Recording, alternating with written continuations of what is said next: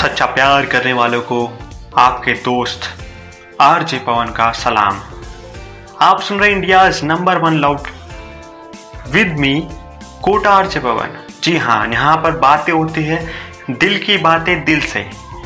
और आज लंबे समय के बाद बीच में जो इंटरवल हो गया था उसके लिए मैं माफ़ी चाहूँगा। अब हर फ्राइडे एक नया एपिसोड यहाँ पर जारी किया जाएगा। और आज इस तेईसवें एपिसोड को रिकॉर्ड करते हुए मैं कहना चाहूँगा, आज मैं दोबारा फिर से एक शुरुआत कर रहा हूँ। जिस शुरुआत को मैंने किया था उसे आगे बढ़ा रहा हूँ। आज हम डिस्कस करेंगे the real love story of Radha Krishna. जी हाँ, हम बात करेंगे आज इस तेईसवें लव टॉक पॉडकास्ट के एपिसोड में राधा कृष्ण की प्रेम कहानी। जी हाँ, भगवान कृष्ण और राधा, उनकी जो लव स्टोरी है उसके बारे में हम बातचीत करेंगे। तो बने रहिएगा India's number one love talk podcast के साथ। मैं आरजे पवन, मिलता हूँ थोड़ी देर में। जिनके सर हो इश्क की छां। You are listening India's number one love podcast love talk by Kota RJ Pawan. This is Hindi podcast who are talking about दिल की बातें दिल से on every Friday, available on Spotify.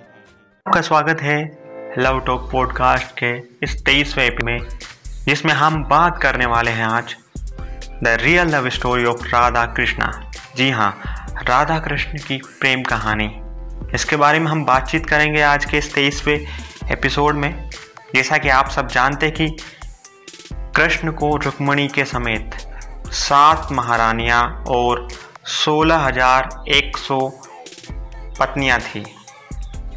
और ऐसा कहा जाता है कि एक लाख इकसठ हज़ार अस्सी बच्चे भी उनके थे।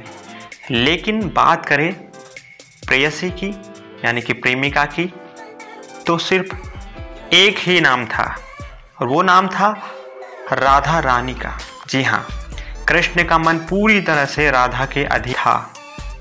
राधा के नाम के बिना कृष्ण का नाम, प्रसिद्धि, तस्वीरें सभी अपूर्ण कही जा सकती है। राधा ने श्री कृष्ण से शादी नहीं की, फिर भी हजारों पत्नियों को न मिलने वाला स्थान, सम्मान और प्रतिष्ठा राधा को मिली है।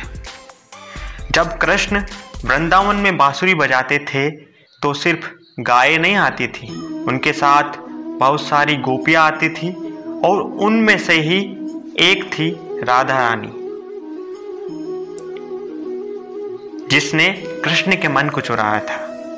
कृष्ण का नीला रंग, बादाम के आकार की आंखें, हल्के गुलाबी होठ, लोहे जैसा शरीर, काले बालों में मोर के पंख और नटखटपन, इनको देखकर ही सारे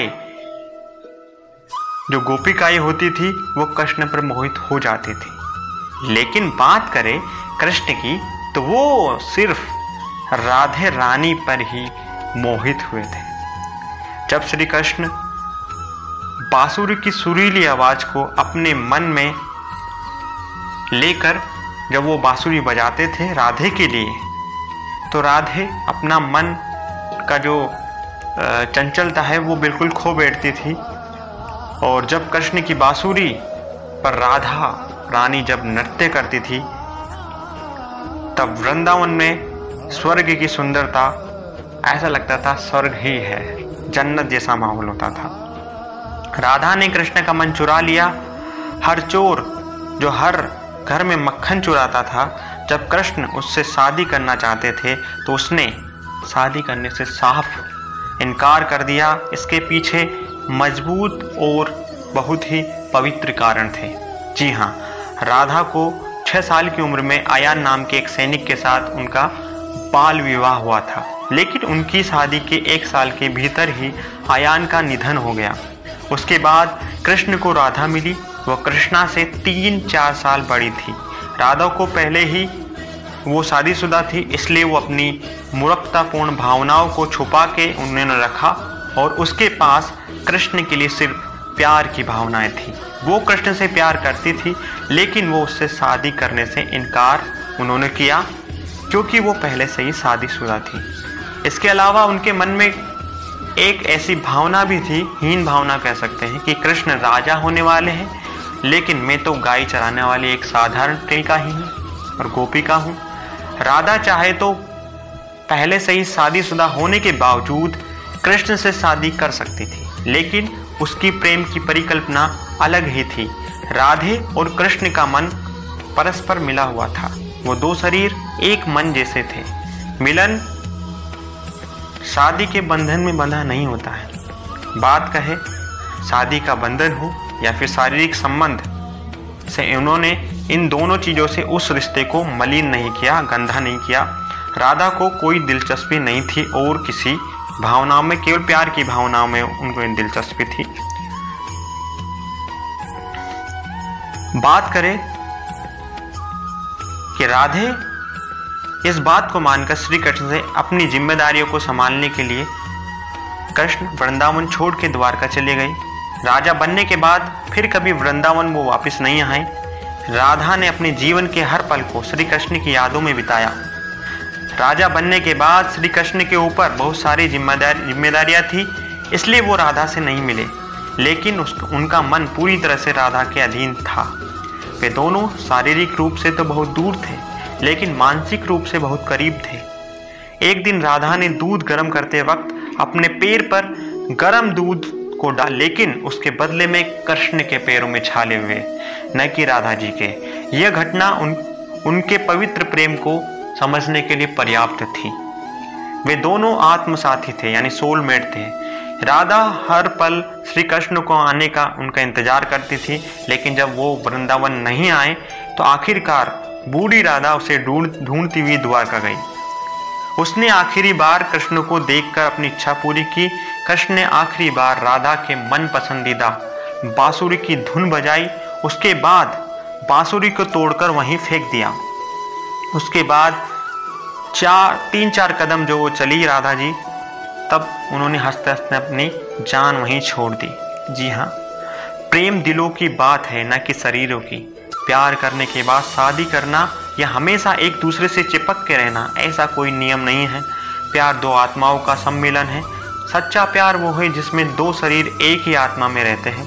इसे राधा ने हमें सिखाया है।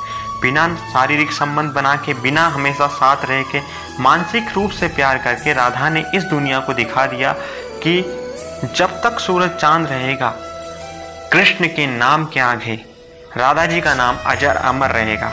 आज के प्रेमी प्रेमी जो है ये उनसे सीख ले सकते इस प्रेम कहानी से। उनको बहुत सीखना है इस कहानी को कि प्रेम किस तरह से किया जाता है और ट्रू लव क्या होता है।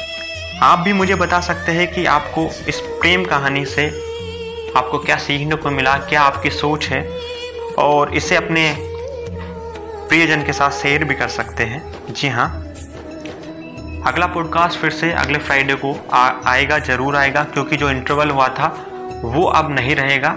लगातार ट्रू लव के बारे में जानकारी मैं से साझा करता रहूँगा। इसके लिए आप सब्सक्राइब कर ले।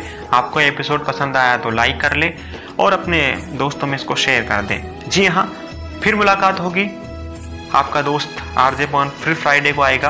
तब तक के लिए इजाज़त दीजिए और सुनते रहिए India's number one love talk podcast on every Friday. सच्चा प्यार करने वालों को आपके दोस्त कोटा आरजे पवन का सलाम।